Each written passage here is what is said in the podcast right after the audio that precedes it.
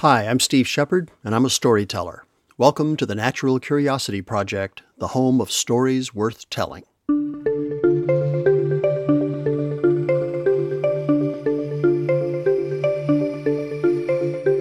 So far, there are more than 200 episodes in this series.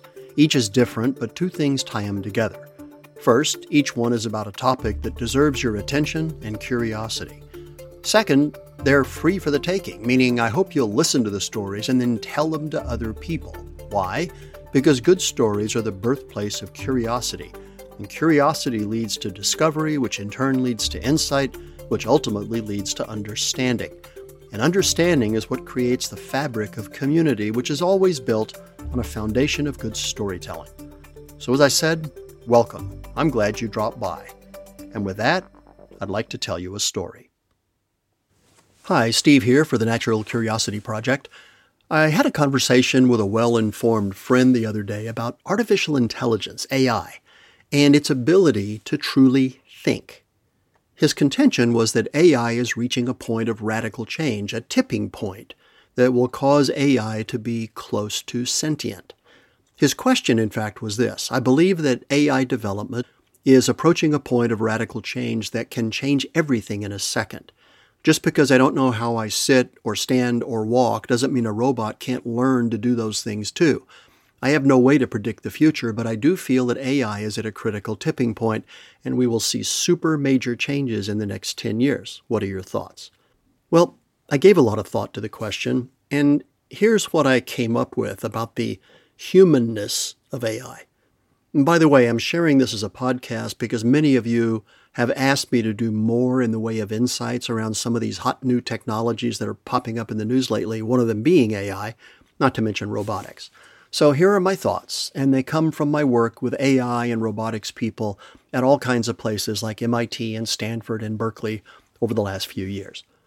First, I do believe that AI has reached a place where it is positioned to have a significant impact on human society, and not all of it necessarily good.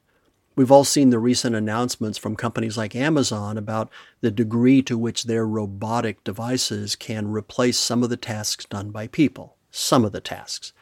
The issue is that because of the immense processing capability that can be harnessed by an AI instance, thanks to things like Google's immense virtual data center that spans the globe, a specific task can be done frighteningly well and frighteningly fast by an instance of artificial intelligence. For example, generating a fake video of President Obama saying racist things, or worse, using AI to analyze huge numbers of images and then based on the results, which derive from the algorithmic rule set that's programmed into the AI, concluding that the only likely suspect in the crime is the black guy because he's a black guy. If you follow the tech news, you know that this very thing actually happened. To make that assumption sets a very wrong and a very dangerous precedent. The analytical engine that fed data to the AI should have taken into account with equal weight demographics, history, the presence of systemic bias, geography, the potential presence of human bias among those who program the code for the AI analytics, economics, and so on. But the programmers don't consider this when they unleash the AI, right? They didn't do that, which they should have before they handed it off to law enforcement. And this is the real issue, and it's substantiated by almost all the legitimate researchers. An AI can't learn, but it can be taught. And therein lies the difference with humans, which is why I have a problem personally with the term artificial intelligence. It isn't intelligence, because intelligence implies the ability to learn autonomously. You've heard me refer in other episodes to something called Polanyi's paradox, which says we know more than we can tell. When I teach this stuff, I often ask someone in the audience, How did you get out of bed this morning? They usually chuckle and say something like, Well, I sat up, at which point I stop them and ask them how they sat up. You can see where this is going.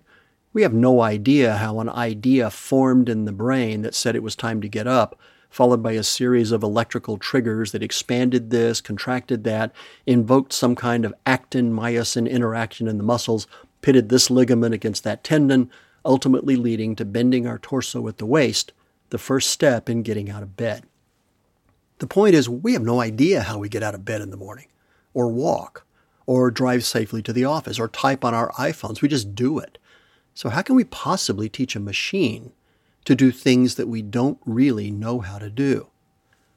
One of the remarkable things about human physiology and other sentient creatures, I should add, is that we have the benefit of sight, smell, hearing, touch, and taste, our senses. And there's evidence that there are other senses that we don't fully understand.